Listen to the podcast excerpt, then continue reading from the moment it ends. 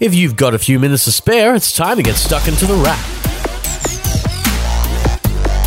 For the week ending May 25th, you're tuned into The Wrap, Australia's fastest technology roundup. And while May 25th may mean we're getting close to the end of the month to some people, it also means two other things if you happen to be just a little bit geeky. If you are a geek, it's Geek Pride Day, so wear your geekiness outside and be proud. And if you're an even bigger geek, May 25th is also Towel Day, celebrating the Hitchhiker's Guide to the Galaxy and all that was Douglas Adams. Remember to bring your towel everywhere you go. And while May 25th might be all about geek pride, this week arrived with a different feeling if you happen to be at Telstra.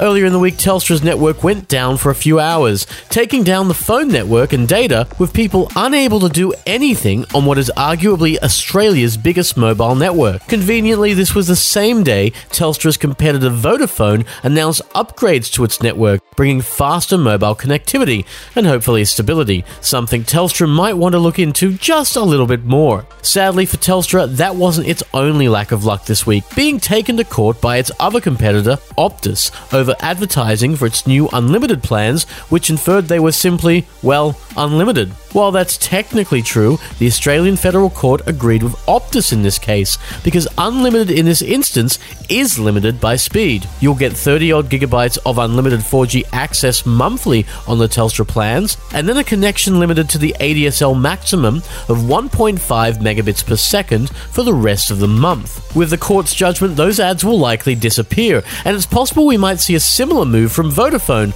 though recent ads that Pickr has seen from Vodafone have said 1.5 megabits. And that probably means nothing to most people, so let's explain it quickly. 1.5 megabits is not 1.5 megabytes. Far from it, they sound similar, but they're not the same. It's actually under a quarter of a megabyte per second, so not what you'd call fast. To get any megabit speed, take the number and divide by 8. That's the megabyte speed, which is a different unit of measurement. And sadly, 1.5 megabits is actually ADSL 1 speed, so not what you'd call fantastic, especially in a world where 4G can get so, so, so much faster. 1.5 megabits is actually under 3G's 7 to 21 megabits, and that makes it hard to recommend any of the unlimited plans, though the upcoming one from TPG does have our attention because its unlimited catch resets daily.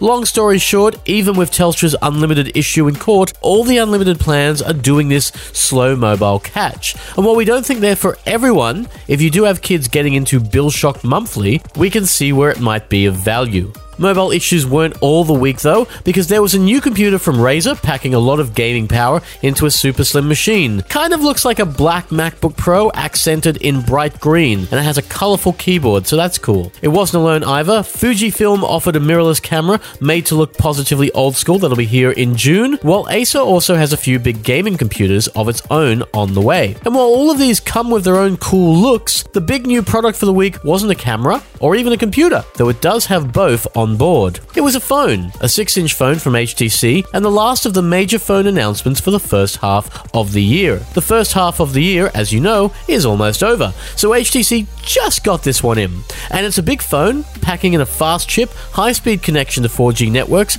and two SIM slots, one of which can also be a micro SD slot to expand 128 gig of storage if you want. It's called the HTC U12 Plus, and despite its name, there is no U12 standard without the plus. We asked. And essentially, it's a big phone with a 6 inch quad HD screen, two big speakers on the top and bottom, and you know, pretty much everything else you could ask for in a phone. The big features that make this shine are the edges, which are squeezable, meaning you can control the phone by squeezing it or tapping it. The other big feature is, of course, the camera, and you'll find two cameras on the back for getting far and also close, while the front gets two cameras as well. All up, HTC's U12 Plus looks like a nice phone, but we're more drawn to its design, with a very slick two tone red and gold color, as well as a translucent blue that lets you see the hardware underneath. Now, we like our see through tech, and we'd have more of it if it existed.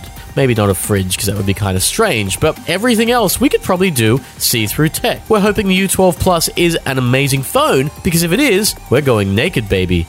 Uh, uh, sorry, I mean translucent. You know what? Don't worry about it. Just picture a translucent phone, or just head to the pickr.com.au website where you'll find all these stories complete with pictures. For now, you've been listening to The Wrap, Australia's fastest technology roundup. The Wrap goes online every Friday, and we'll be back next week for more of what's happening in tech in the space of five minutes. Until then, have a great week, and we'll see you next time on The Wrap. Take care.